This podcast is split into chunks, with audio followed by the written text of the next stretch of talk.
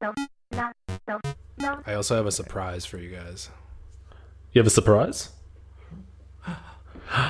Vegemite. Awesome. Never, never had it. Haven't tried it yet. Oh, not at all. No, Is it even opened? It's open. Haven't tried it. Smelled it. That's as far as I've gotten. So that Now, could be h- how that could be was today. the aroma for you? Um, it's uh, it's indescribable. I've I've been trying to figure out something to compare it to, and it's just it's like it's a, it's its own thing. Is this a show? That uh, it is now. I mean, there's like there it's there's fruits, there's vegetables, there's this. You're taking what's an Australian condiment, a staple, and turning it into what seems to be like a wine connoisseur experience. I, I've never seen anyone approach it like that. I mean, I have to. What else? What else is there right now? You know, I have to take different foods and and experience them. I also have finger limes. I haven't tried those yet either. Lovely. So we, I mean, now we've been talking about Vegemite on and off in our chat, and I'm, I'll be honest, I'm a Vegemite tragic. I smear that stuff on like it's nobody's business. Do you think that's something that you'll be able to warm up to, Jason? Because I do recommend, as Andrew said, that you go for the light spreading, maybe with some butter or margarine. That's what's interesting. It seems like people are very, very, very polar opposite on this. They either really, really love it or it's just disgust all the way down. There's there doesn't seem to be a middle ground where somebody would say, "Oh, if it was on a table, I'd have it." It's like you really go for it or you just don't want it at all. So I ordered some because we kept talking about it. Um, I got two jars. Uh, fun fact. So I've got a two for one deal. So I hope I really, really like it. Or we're gonna have two jars of this in our refrigerator. Uh, You probably have a until the- lifetime supply. yeah, exactly. So I don't know. I'm going to try it at some point uh, during this recording, I think, and hope that I don't offend slash have you guys never talk to me again. I, I've got a theory and a tip for you, just as in that conversation. So my theory is that Americans don't generally generally like it because they, they they spread it like peanut butter. They make it thick, so that's a reason for the disgust. It's a user error. They're not they're not using the the substance correctly. So that's my tip. Um, also, I noticed you said you're keeping it in the refrigerator. Don't do that. It goes in the cupboard. Oh, my apologies. It has not been in the refrigerator. This is as room temperature as it gets. Perfect. So- Perfect. You never need to refrigerate that I stuff. would. I would when never. opened. Never. Mm-mm. I know better. It's got a long half life. It's fine.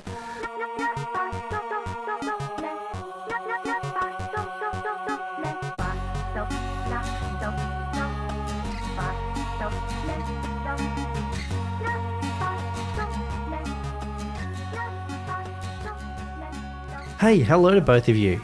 This is our new podcast. Oh yeah, that's right. I forgot we started a thing. That's right. We should give some context. Who'd like to dive in? Hold on. I'm I'm, I'm about to eat Vegemite.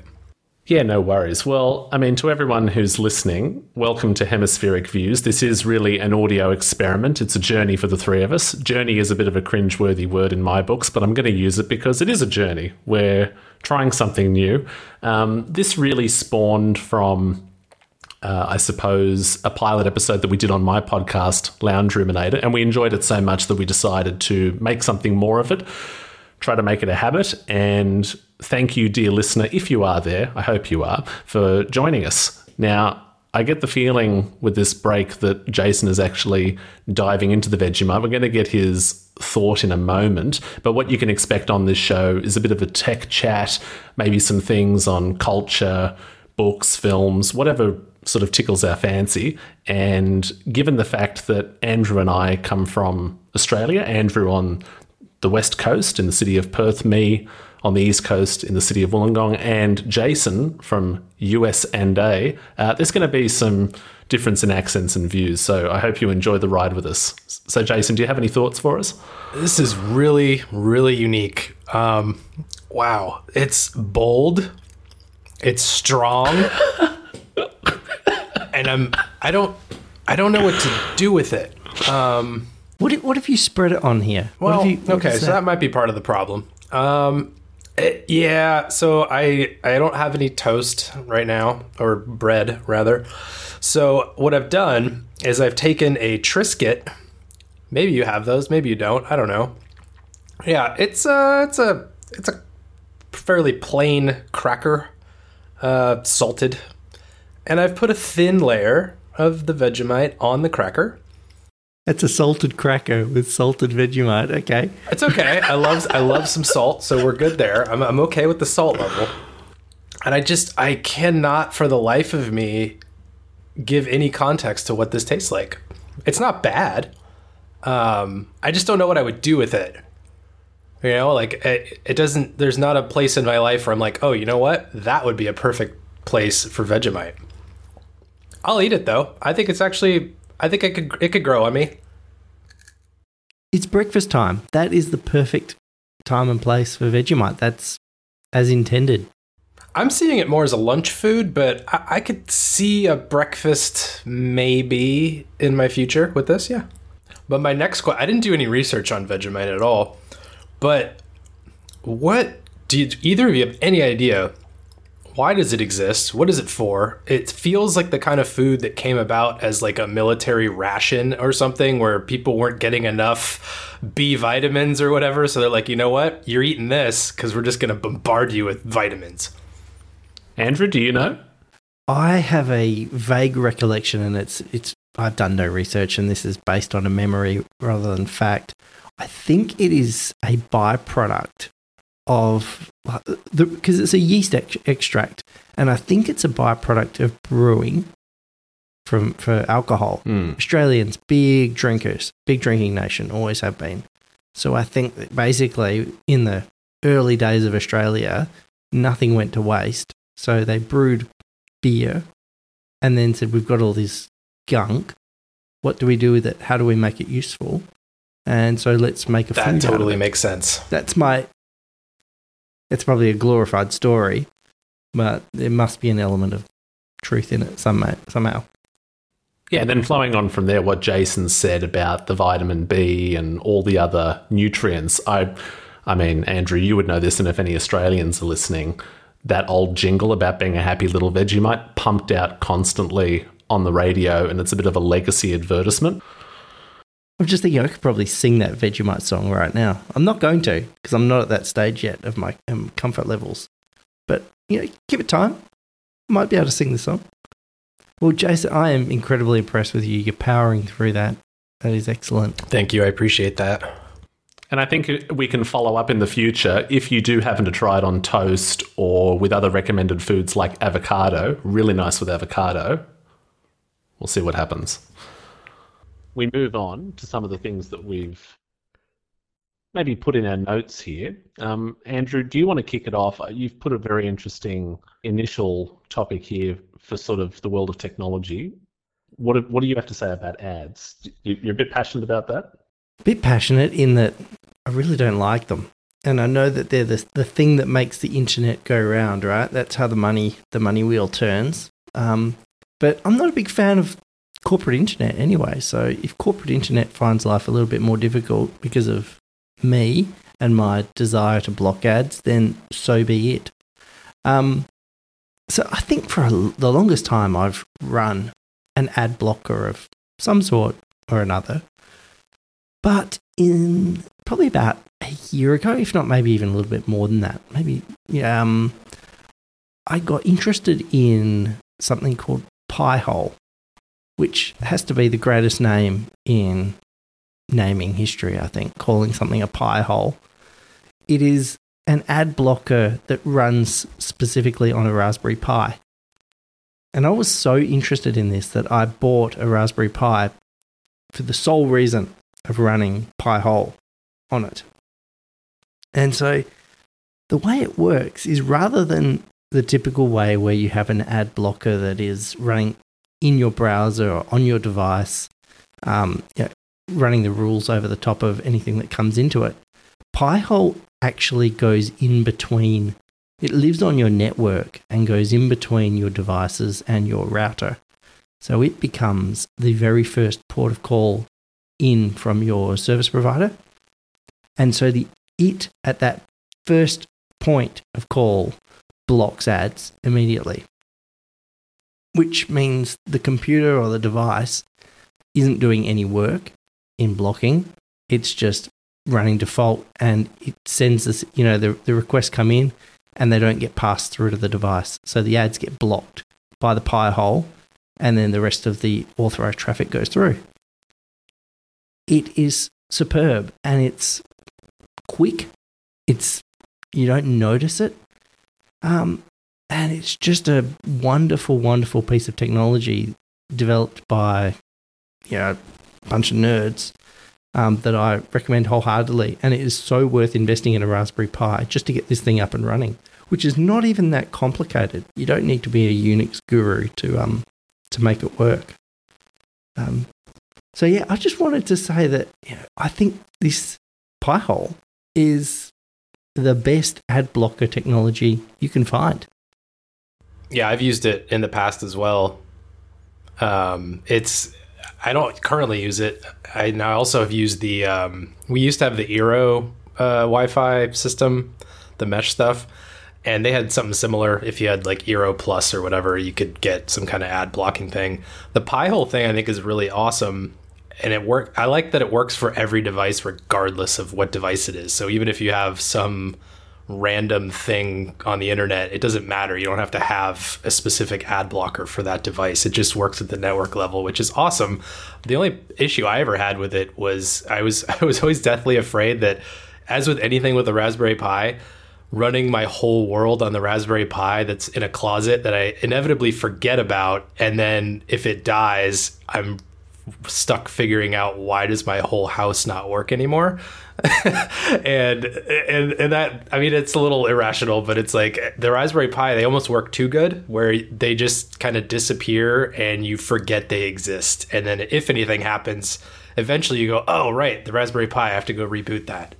But the pi hole thing is cool. It it is not it is not irrational at all because i have the same thought. I have i think i've spent all this money. I've got a UPS thing for my power supply. I've bought the Google Wi-Fi, you know, mesh network. I've got all this expensive Mac equipment, all backed up by a forty dollar Raspberry Pi, and, and, I do look at it. It sits down just near me, so I can kind of see its little glowing red light, and I check on it from time to time, and occasionally do some software updates on it, and just make sure sure I'm giving it appropriate TLC yeah, the whole the whole house runs off something that's powered by a micro USB cable. Like that's kind of scary, but cool at the same time. We've come a long way. And if it goes wrong and I'm not around, my family will just um, they won't know what to do because they don't, they won't know how to reconfigure the Raspberry Pi. So I need to leave explicit instructions upon my death. For each of you, has the Raspberry Pi taken on some sort of role or function that no other device has? I mean, Andrew, you mentioned the ads. Jason, you said it's easy to forget in a cupboard. Like, can you speak a bit more about it? For me, it's been on and off. I, I they're very much a hobby platform. In my, I mean, you could really you could use one as just your computer day to day, depending on what you're going to do.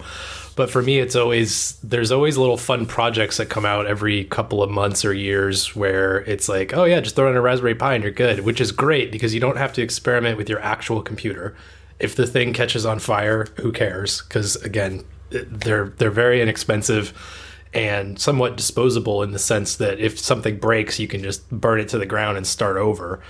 Um, the Pi-hole it was the last one that I did I don't currently use one for anything. I was using one for Homebridge for a while, which is another. Well, actually, yeah, we could talk about HomeKit as well. But Homebridge is another system that kind of runs on top of a Raspberry Pi or, or on top of anything. I don't use it for that anymore because now I had I had an uh, what is it an Intel NUC computer, the NUC little next unit of computing, I think is what it was called. I had one of those laying around, so it was like I can either use that or Raspberry Pi, so I'll just use that because I have it. Um, but yeah, Homebridge is another big one that runs on top of Raspberry Pi that I think people might or might not know about.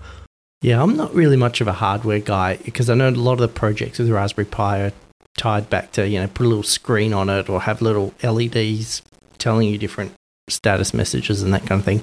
I'm really not into any of that stuff. Um, and I've looked around at different Raspberry Pi projects, and none of them have ever been so exciting that I thought, oh, yes, I'm going to do that. Literally, the pie hole is the only thing I do with this. Um, I sort of tooled around with it for a few minutes when I first bought it, and I was like, nah, I'm not really into this. Um, so yeah, it, it, it's a single purpose computing device for me. It's an appliance. Um, and if it does die, I'll probably buy another one and just carry on using it. That's what makes it so cool, though, is that like you don't have to use a thousand dollar computer to run this, so you can just kind of tinker and try things. Whereas if you had to use a thousand dollar computer to run Pi-hole, probably wouldn't do it. it just seems like a little excessive. But for 20 30 40 dollars, I mean, you, you can get Raspberry Pis now. I think fifteen dollars or something like that, which is just insane. Yeah, I bought the starter kit because I had no idea what I was doing. So it came with all the little, you know, the box to put it in and the extra bits and pieces. And but you, yeah, if second time around, you wouldn't even need to do that. So um, yeah, it's a great thing. The one thing I sort of raised a question for me though, in terms of ad blocking, I wanted to ask the two of you: Do you use any in on device ad blockers? Because I do have 1Blocker as well that I use for my iOS devices when I'm not on the local network um, which I've been pretty happy with. Just wondering if you guys have had any experience because I know Setapp has another one, um, AdGuard, I think it is. Um, and I just, it, it seemed, I don't know, it seems a bit heavy, but I was just curious if you guys have any experience and what is best in class ad blocking from a software point of view at the moment? Uh, for me, I don't use anything anymore, honestly. Um, I used to try using various ones for iOS and macOS, mostly just because I. It's hard to know if anything's ever actually doing anything. And like, what does ad blocking really mean? Is it blocking like just tracking? Is it blocking visually what I'm seeing? I don't know. It just it, everything felt like, well, I'm seeing an ad. Why is it not being blocked, or is that like on a whitelist or something? I don't know. So I I kind of just gave up on all of that and and moved to my personal favorite blocker is cash. If if I can buy something to not see an ad, that's my primary way to go. Um, like uh, let's see, like like a Hulu, right? Where a Hulu, if I think I don't know, I think they have different tiers, but you can either pay for it and still have ads, which I don't get at all, but okay. Or you can pay to never see an ad ever again. Perfect. That's my best way to go. I don't want to see ads on that ever again. YouTube Premium was another one that I, I don't currently have, but you know, you pay them nine bucks a month and nothing has ads ever, which is great. Um, I use YouTube DL now, so I don't deal with any of that anyway. But for me, I think I if I can, I'd rather just pay someone? Because at least I feel like then there's still an even exchange of me giving them something for you know instead of giving them 30 seconds of time I'm giving them x dollars a month. So for me that I think that's my best ad blocker but for for Safari and and and Firefox and everything else I don't have anything on there anymore. Um, I'm not running anything network wise to block stuff. Um, and I guess just selective biological blocking is like another way that I go about it where like I just don't see it anymore. There's just so much crap that it kind of overwhelms you and you just don't really notice it anymore.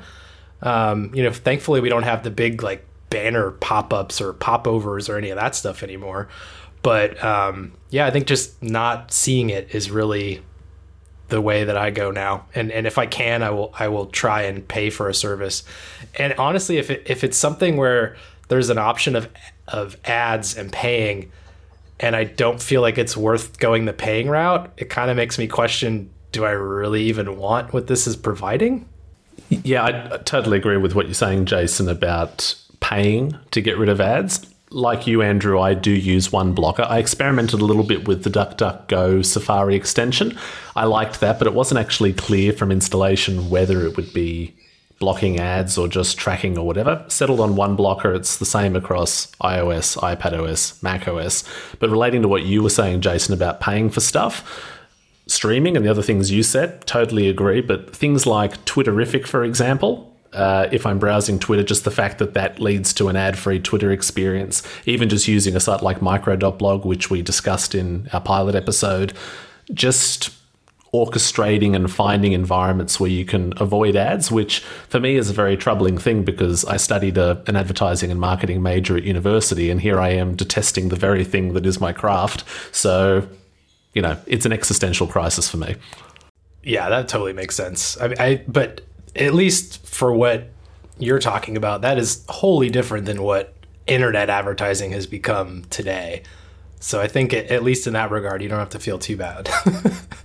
um, and we're in terms of Safari too, like with the new new Mac OS and new iOS that are coming up with there's some kind of Safari.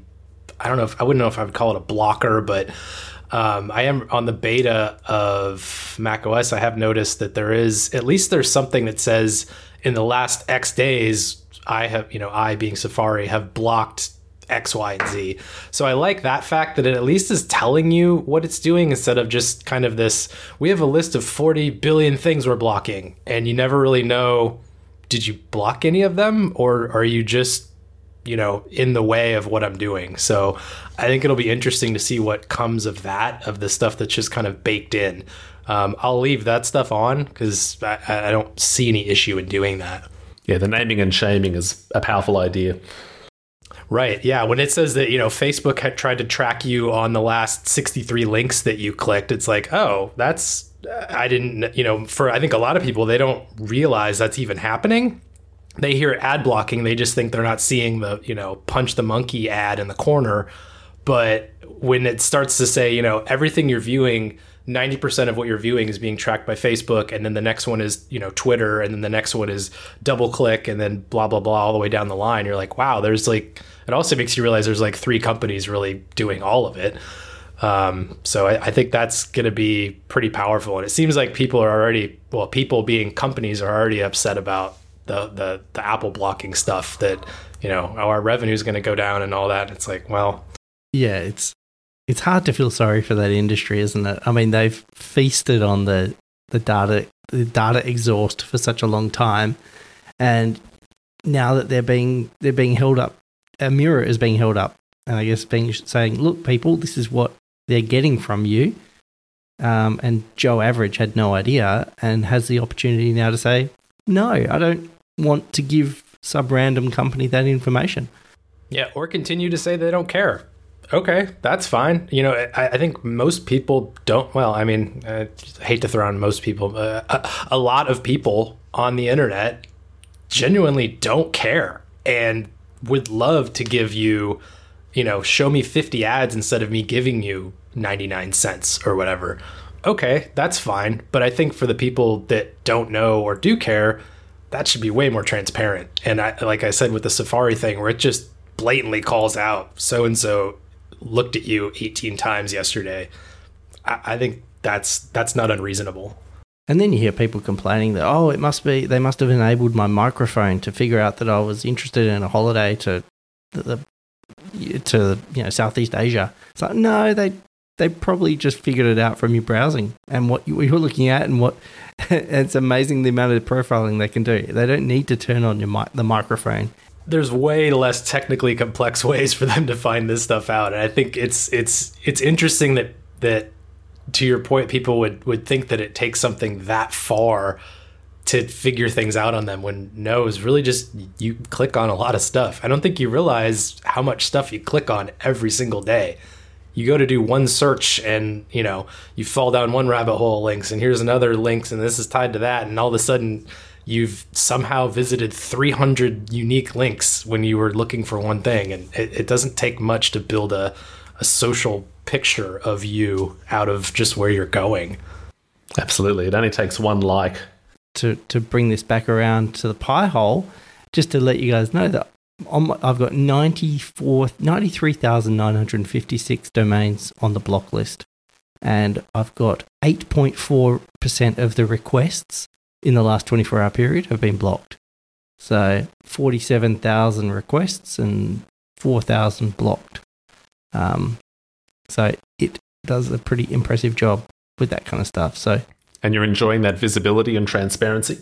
Yeah, that's fun to look at. It's always good to look at a chart, right? And nobody knows then that I'm browsing for holidays, which I'm not because I'm housebound. That's right. They're imagined holidays. Now, actually, that's a good point to segue because you've brought the pie hole back and the mention of being stuck at home.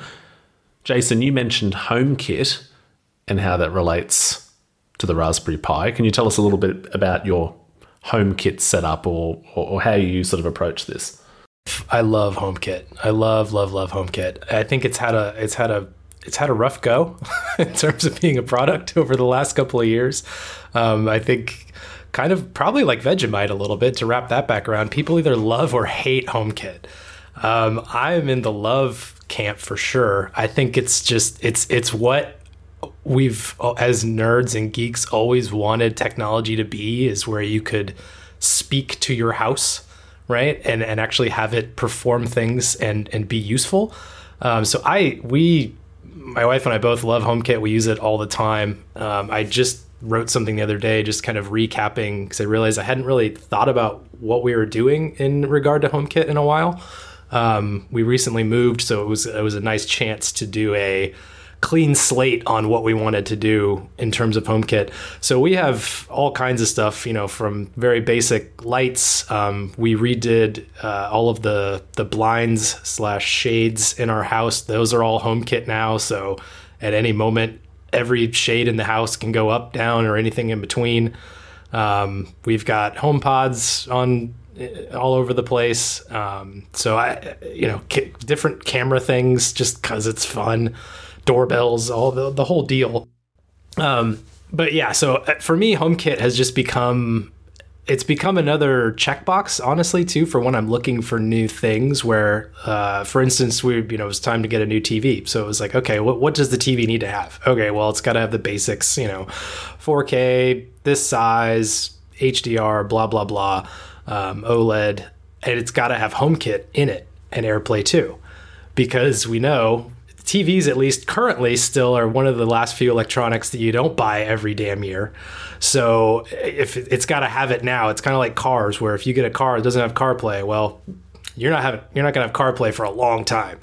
So for the TV, we definitely wanted to make sure that was in there. And and I was talking about Homebridge before, which is it's another one of those little cool geek projects I think that just exploded, kind of like the Pi hole, where there are things that are connected to the internet but they're not HomeKit. So it's kind of this weird like in between zone where they went just far enough to get it a Wi-Fi chip in there so it could sort of work with some horrific app that was built in 12 seconds. Um, but not far enough to actually go the whole route to work with HomeKit. So Homebridge is this nice little layer in between where it does this kind of translation layer of saying, okay, I'm going to talk to your quote unquote smart device and translate that into HomeKit speak so that it can be within your home app and you can do all the things you can normally do. So we used that actually a lot at our last house because we had a good number of things that just you know didn't have HomeKit but were connected. Now because we moved and it was it was kind of again fresh fresh slate to to start with, um, it was like anything we buy has to have HomeKit in it or we're not buying it. Uh, it's kind of the Apple Pay route all over again, where if they don't have Apple Pay, I'm not going there. But uh, you know, if it doesn't have HomeKit, we're not buying it.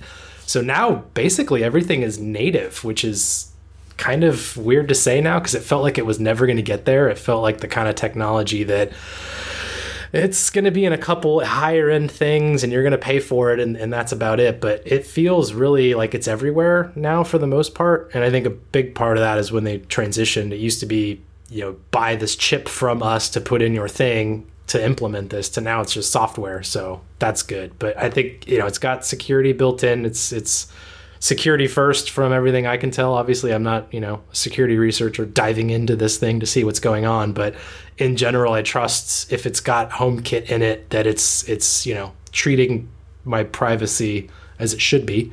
Um, like with homekit secure video my video from cameras is not going up to some random cloud thing that eventually will be bought by Google. Uh, it's just sitting in my iCloud storage, which is also great because now my two terabytes of storage is actually getting used. See, Jason, when I'm hearing you speak about this, the only image that I have in my head is the opening of the first installment of Back to the Future, where Doc Brown's dog food is being opened automatically and we're just panning along. Your entire house is just like this automated experiment.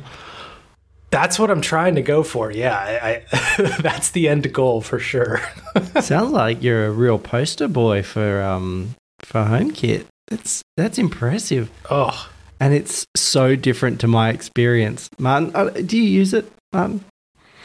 The extent of my HomeKit experience is two HomePods in a stereo pair and going down the route or route for our American listeners, I will respect both sides, um, of hooking up an iPod Hi Fi to an Airport Express to add it to the sort of audio connected experience. Do you know what I mean? The old iPod Hi-Fi, Steve Jobs's Oh, yeah, revenge music product. Um, yeah, because I have one of those and love it. So I added that to have that on the AirPlay 2 network. But no, I haven't dived into the uh, world of cameras or lighting and stuff. That's the same for you, Andrew. I have it to a small degree. So I have a home, a single home pod, and really, in terms of the automation stuff, we've got some lights, and that's really as far as we've gone. And the lights I got were the LIFX ones, so they weren't the Philips Hue that had the um the hub thingamabob that they use. It was just every one of every bulb is connected directly to the internet in its own right. And I have to say, I haven't been loving it. It, stri- it strikes me as it's really, it always seems slow. The amount of times either I ask it to turn the light on and then I stand there in the dark for 10 seconds and then the light goes on. Or Siri, Siri will say, I'm having a hard time connecting right now. And then it will happen. And it's like, does, there doesn't, there seems to be this massive disconnect between what the Siri HomeKit management software thinks is going on and what the light is actually doing. And so many times I just think, why can't I just walk over to the wall and turn the switch on? it's like this. This seems like cool in theory, but not cool in practice. Um, and then there's the, the human elements of it as well. I feel really, I sort of have to, I feel a bit self conscious, like yelling out to turn lights on and annoying everybody else in the house who doesn't need to know that I want a light turned on. Um, and then I also feel like I have to overthink it because rather than just the connection to brain, I need light, flick, it's I need light. How do I ask for a light? Which room is it in? Uh, it's in the library. Yeah, yeah, okay. And then asking the question. it's like just, I feel like there's this huge cognitive overhead going on when I have to just turn on. You almost feel like you're initiating a command in Shakespearean iambic pentameter or something like Siri, wouldst thou turn on the light? And then you wait five seconds and then it activates. And you have to think carefully with Siri because if you don't do it right, she won't respect your wishes. Um, so yeah, I think I've had a hard time with it. I'm not at the point where I want to write it off because I like some of the, the time based automations, like turn it on when somebody arrives home. I really love that. That's probably the winning feature for me. The garage light goes on when I roll up by proximity. You know, and I would like to get some cameras and that kind of thing because I think that'd be cool. But I'm wondering whether in Australia we are limited by range, supply, and price because it always seems really expensive when I've looked at it. And I just think, are people really like? It's a good question, Jason. Are you really paying that much money for these devices? Because they're super expensive here. Is it cheaper in the US? It's pretty easy to assemble. I, I don't know what the pricing difference is. I mean, I think a lot of the stuff is or can be pretty pricey. Um, yeah, I don't know. I'd have to look at the different at the difference in the pricing, but I, I would imagine it's probably more prevalent here, just in terms of availability, um, because of the fact that I think it's not a world. You know, it's not a it's not a cell phone, right? Or it's not a computer, so it's not going to have the same worldwide uh, want from everybody. So I'm sure it's probably more prevalent here. Um, but I, I, I, definitely feel when Andrew, when you're talking about the this weird like I don't know what to say, how to get stuff to work, and then everybody has to. The other part that's interesting too is with like a phone or a computer, you can put whatever apps or whatever things you want on there because it's yours. But when you're talking about a house, all of a sudden now you're making decisions that affect other human beings every single day And I think that's something that you really, if you're going to do things with HomeKit, you really need to plan that out and make sure everyone is on board with it. Because when you go to then put in, at least this, so when it used to be like this, right? You'd put in all the lights, and then it was like, okay, in order to turn the lights on in this room, you have to use this app. In order to turn the lights on in that room, you got to use that app. Don't use the wall switch because if you use the wall switch, it's going to mess everything up and everything's going to go weird. Now all the lights are are blue. So that no one likes that because that's just stupid. You have anybody that comes over to your house and they flick a light switch and now the whole room is blue and they're like, "What the hell just happened?" So it's a major thing you need to worry about in terms of, of future proofing your house because the last thing you want to do is just have everybody upset when they want to turn on a light switch. Um, I think for me, like the Lutron system, which is it's it's smart switches instead of bulbs. So you have a normal light switch on the wall. Any person can walk in and touch it, and it works like a light switch. But at the same time, I can still say, "Hey, turn on the lights." So plan, plan, plan if you're thinking about doing anything with HomeKit because it will affect everyone in your house or anyone that ever comes to your house. And that can be really frustrating, especially when you want to be the person that's like, oh, look at all this cool stuff I got. And then somebody comes over and uses it like a normal human being, which is something you didn't think of because you're a weird nerd. And everything breaks, and now they're like, "Yeah, cool system. It doesn't work at all." and now you're just walking with your tail between your legs, like, "Oh well, it was cool." It's good that you're at least considerate of other people entering your home. I think the major turn off for me has been even though HomeKit, as you've described, Jason, is unifying all of this stuff and making it easy.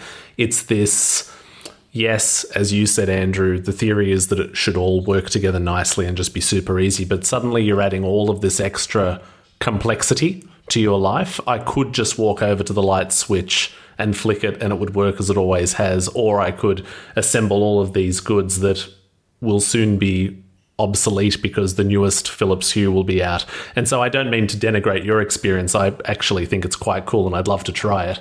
I think that that's just the thing that stops me from crossing over the line to put it together and suddenly have all of this other material floating around. Plus, there's also another reference comes to mind. I don't know if either of you have seen that Treehouse of Horror episode in The Simpsons where The Simpsons have an automated home that's voiced by Pierce Brosnan that tries to kill Homer when he becomes infatuated with Marge. That sort of technological dystopia does enter my mind. So, First of all, yes, your lights are turning blue and you don't expect, but then suddenly it's trying to kill you. So who knows where that's going. That's fair. That's fair. I, yeah, I, I, could see that. And I think the the automation part, like you just said, where I think we're not there yet, right? Having to still tell it what to do is, is stupid. Like that's not cool at all. But it's little like I see little things here and there where it's like I have a light strip in uh, behind the TV and then some other lights in the uh, in the you know quote TV room. And when I turn the TV on, it just tells everything else to turn on. And that actually has just been working flawlessly. And those are like the little things where when we get to that level you know when i get home it it sees my phone turns on certain lights unlocks the door. That kind of stuff is where i want to get to.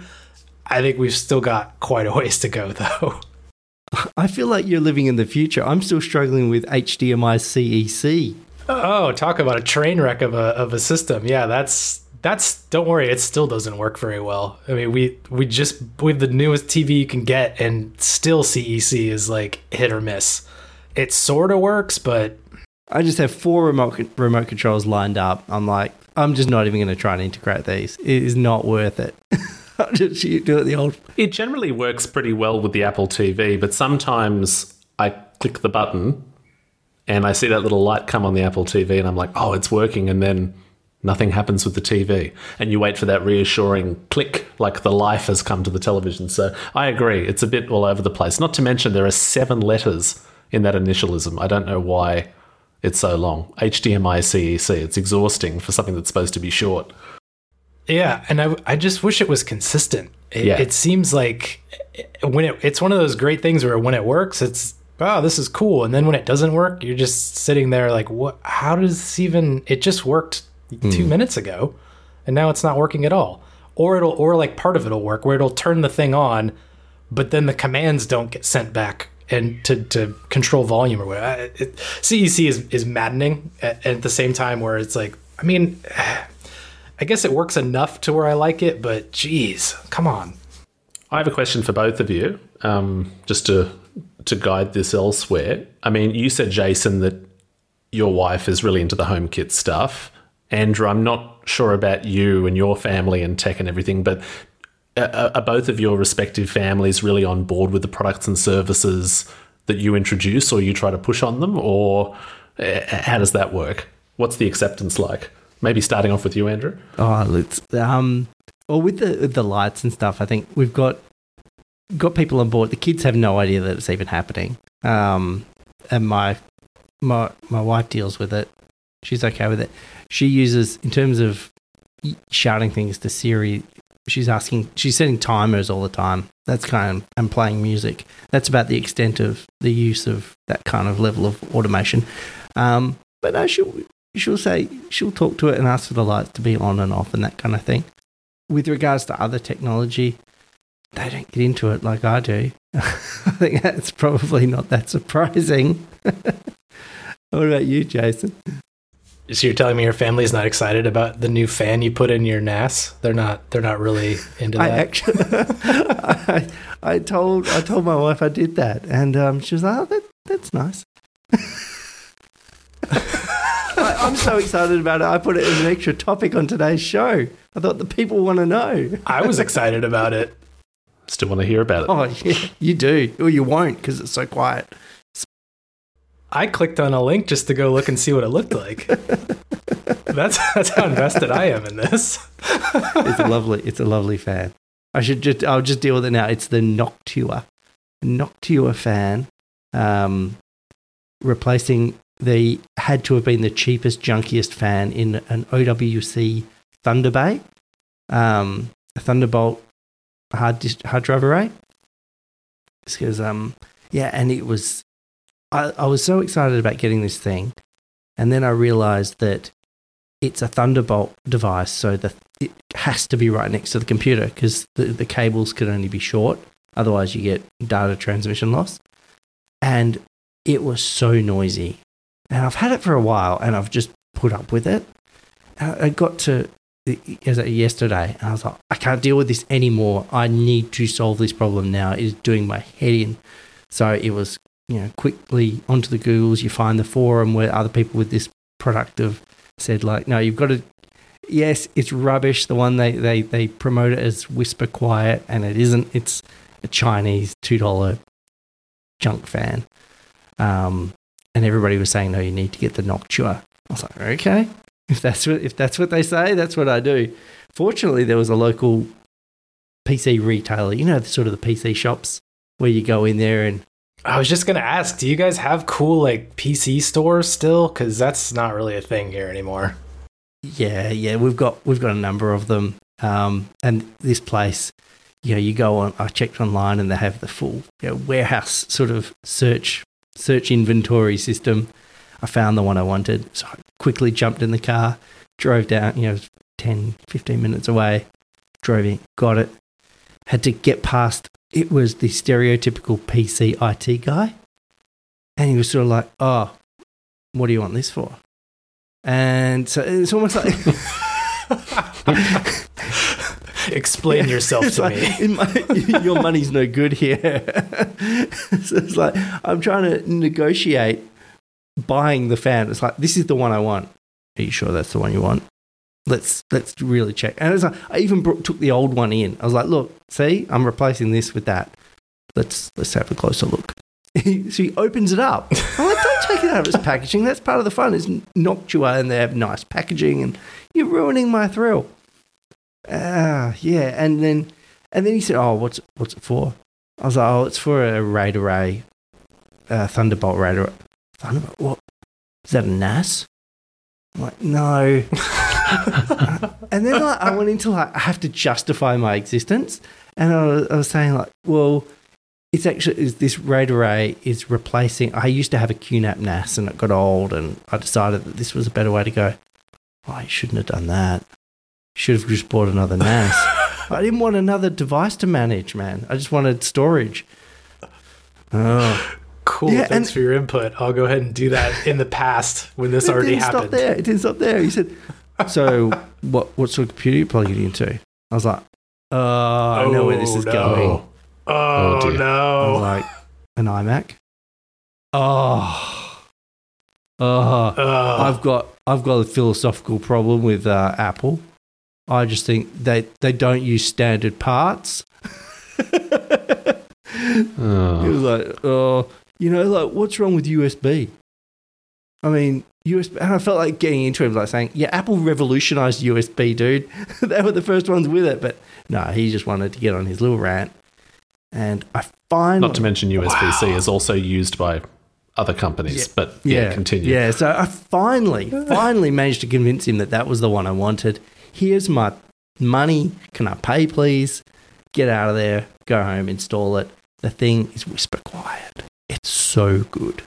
Um, so yeah, it even comes with little silicon screws, like which aren't really screws. They're just like little prongs to stop any. Like if it was metal, it would vibrate against one another. So silicon just holds it. So, so to be clear, you did not invite him to your house to help with installation.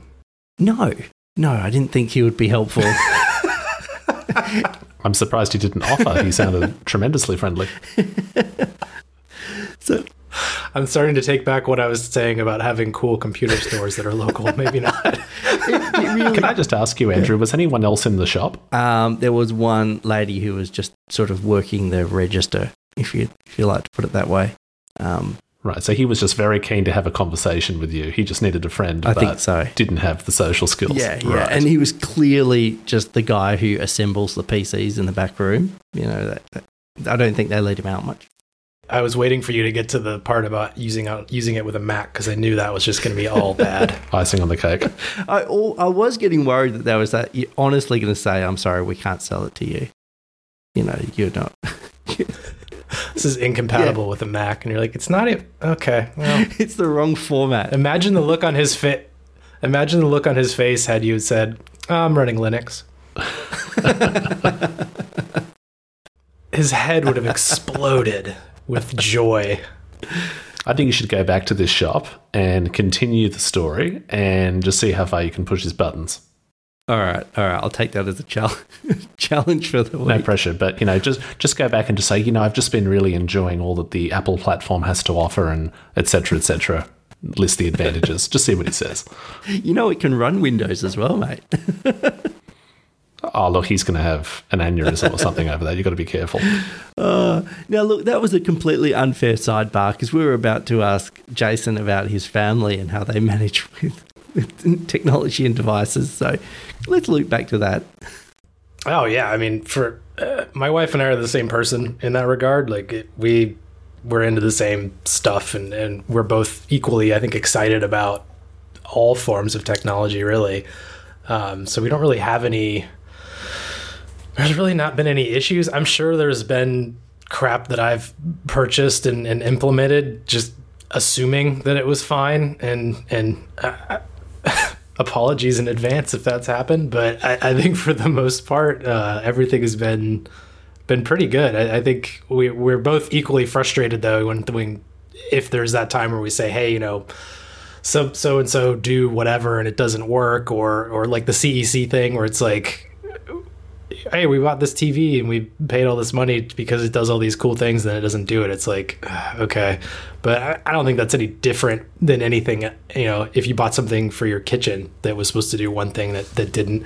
I think we're both very particular though about what we buy in terms of aesthetics and and the quality of something, and we're both very picky, probably far more so than than uh, is healthy.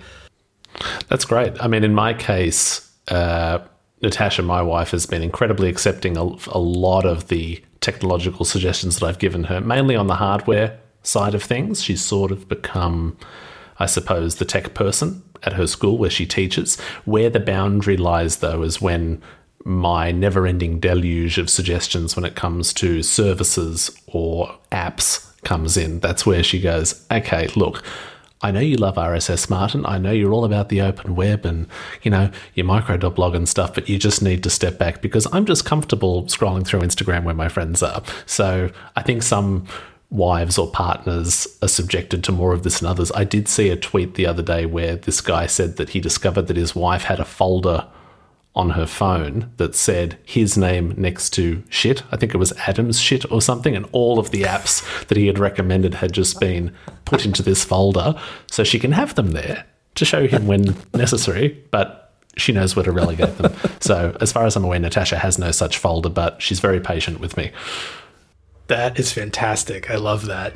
I mean, it's it's it's it's in our nature to try to I mean, it's excitement, right? It's all out of it's it, it's out of love. We, I think we we we get super passionate about stuff and really excited about things, and immediately just think, well, I like it. That means everyone does, obviously. And it's like, oh, you got to use this. You have to use this. And then it's then it somehow becomes our job for whatever reason that we have to sell people on something that we didn't make, we get no profit from. We're probably going to have to support it but yet we sit there and just try like hell to you, you have to use this. You gotta you have to. Oh my god you have to do this. Like like 1Password is something that, Oh, that yeah. i've used for forever. And I, I sit there and i try to sell everyone on it. You have to use this. You must use 1Password your passwords suck. You have to do this and they're just like what no I, I you know i use password 123 it works for everything it's great and if i have to i'll add an exclamation point at the end and then it's a great password Yeah, people would button just say, Look, I do have one password for everything. What are you talking about? Exactly, they literally do. And it's like, no, no, you got to have this thing and it's the system and then you got this other password now you got to remember. So now I've already given them another password, which is something they don't want to have to remember. And then you got to put all your stuff in there. You know, spend all this time getting it all looking right and, and working. And and oh, by the way, uh, no, it's not free. Uh, it's going to cost you, you know, eighty dollars a year or, or whatever the hell it costs now. And then, oh man, you tell somebody something costs anything more than free, and holy hell, does their head explode? Like it, even if they're on board with it, which is, I think that's something that drives me so nuts. Is you'll do something on a computer or phone or whatever, and they're like, oh, what did you, what did you just do? How did you do that? Oh, it's this, you know, it's this sweet app. I just, you know, type three characters in it, and it just, you know, does my laundry and they're like, "Oh man, that's amazing! How how do I get that? Oh, you just go you know go in the app store and download it. Oh, cool! Immediately, is it free? Well, no, it's not free. I just told you it does your laundry when you type three characters. Like, why would that be free? And they're like, "Oh, oh, well, you know, how much is it?" Oh, it's three ninety nine. Three ninety nine. Oh my god! Oh, good. Whoa, jeez. Uh, yeah, this is this is ridiculous. I'm like, oh hell, fine. That's you know whatever. But anyway, with the one the 1Password, I think is the one the most where I try to get people into it so badly, and it generally doesn't really go well. The people that want to use 1Password or or something like it, you know, LastPass, whatever. They pretty much already have it. Uh, I'm not revolutionizing anyone's world when I tell them that there's something that they can put passwords in and only have to remember, you know, one password they already have it or they don't want it and that you know that's fine but here i go on my quest to try to get the world to use better passwords Yeah. Just um, I have this, the same sort of thing. I'm just to say that thing with paying for apps though. It's a bit like the people who will drive around looking for cheap petrol or gas, Jason. Um, they'll they'll spend 45 minutes driving around to the cheap one. Then they'll go inside and they'll buy an overpriced chocolate bar and and a can of Coke. And suddenly, well, there goes your savings because you just paid you know, convenience store prices for your for your chocolate bar. You know, it's like what a waste of time that was. But that's just a. And then yeah, they're, they're the same sort of people who don't want to pay a dollar for an app. that happened all the time in california where there's a there's a big store called costco um, which is like a okay you clearly both know what that is i, I would assume it's you know, Warehouse of everything. box- yeah they, you know you get you need a 15 gallon thing of mayonnaise they got you. You know 4700 pickles in a they jar have they got you. But they no, probably. They probably have one that is so ungodly american it's ridiculous. How big are your fridges in that country? That's what I want to know to house these bulk purchased items. I know. I think a lot of people have like extra refrigerator. I don't. It's not uncommon. I don't think to have like an extra refrigerator slash freezer like in your garage or something to store all this stuff. but they have gas too. They have like gas pumps out, you know, in the front, and like a lot of them. There'll be like thirty gas pumps, and you can never drive by these places and not just see a line as far as the eye can see of people just waiting in line to get gas. And it's not like it's half price. You know, if it were four dollars at the place you would normally go, it's like I don't know, three eighty nine or uh, whatever. Pick a price. It doesn't really matter. It's not this amount where waiting for thirty minutes to get gas when you could just go right there and get it immediately. I I don't know. I never understood that. I'm sure somebody could tell me why it makes sense, but yeah, to save 15 cents but spend 30 minutes, I, I don't get it. And to that point, yeah, to to save time on something for 99 cents in an app or whatever, like why why not? I I, I guess that's that's a super privileged thing for me to say, I, I guess, which is totally valid. But at the same time, like, I just I don't know how you can really scoff at a 99 cent purchase for something that is arguably improving your life. Um, yeah, I don't know. It's just uh, it, it, it's always that question: how, Is this free? Not even how much does it cost. The question is never how much does it cost. The question is specifically, is it free? Question mark. As if that that's the only question there could be.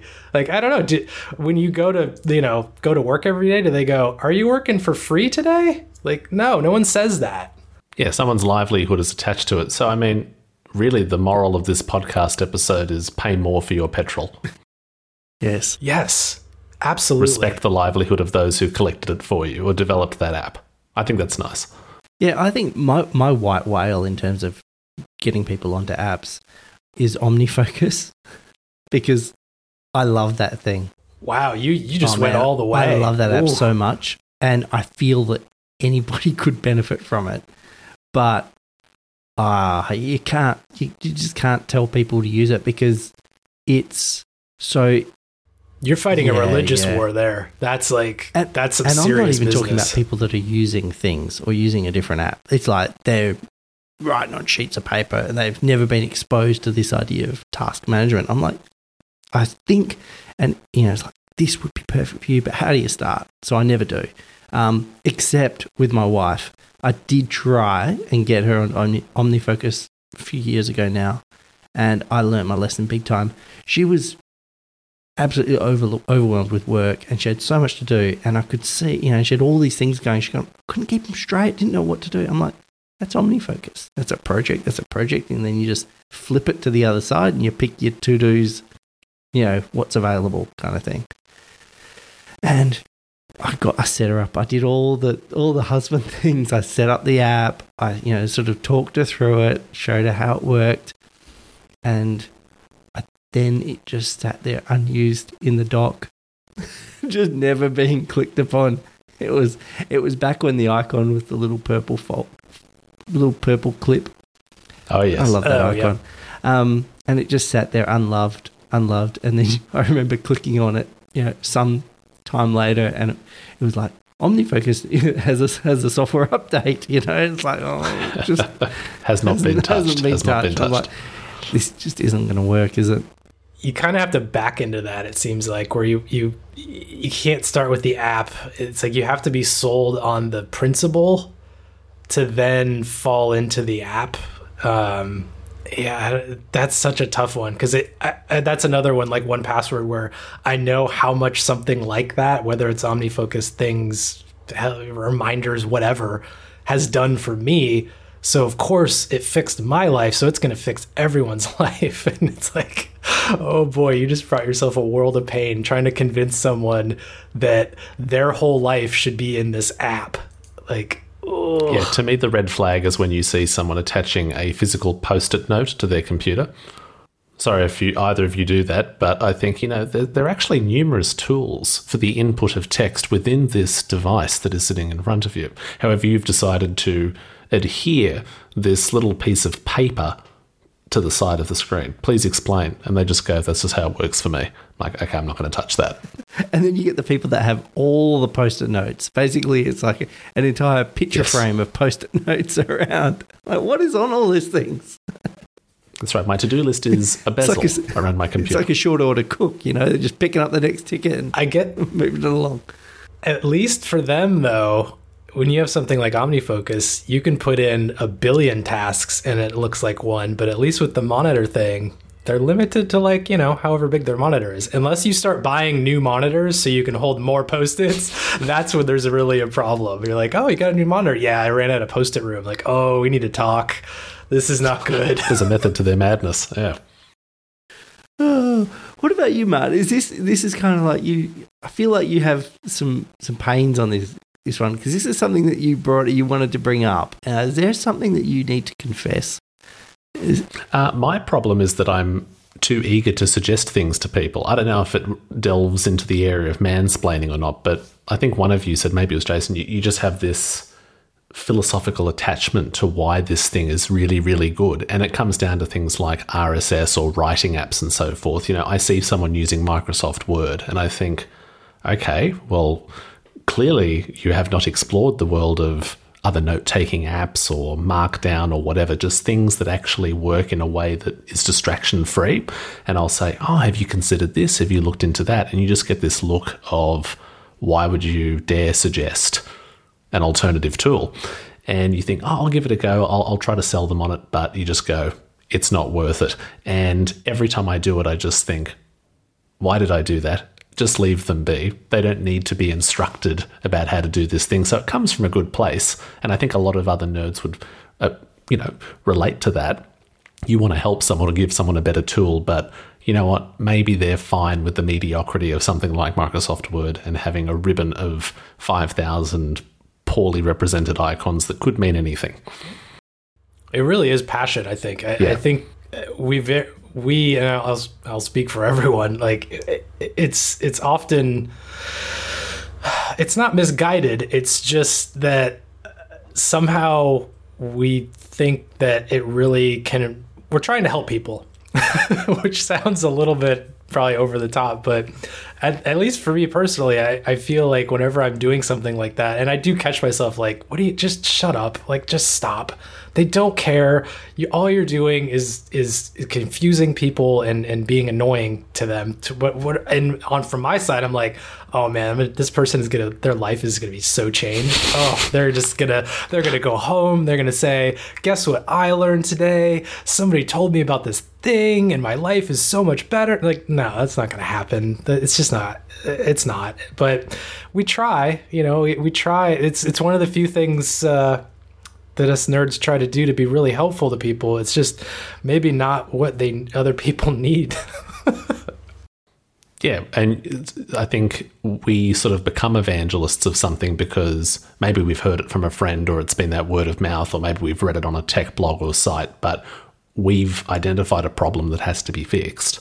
And then we go and explore it ourselves, apply it, work out the way that it works for us, and then bang, we found our solution. Whereas the unwitting victim of the of the recommendations of the suggestion never explored that problem. It wasn't an issue for them. You've come along and just said, "Yeah, have I got a solution for you?" So you're sort of an unwelcome salesperson in a way.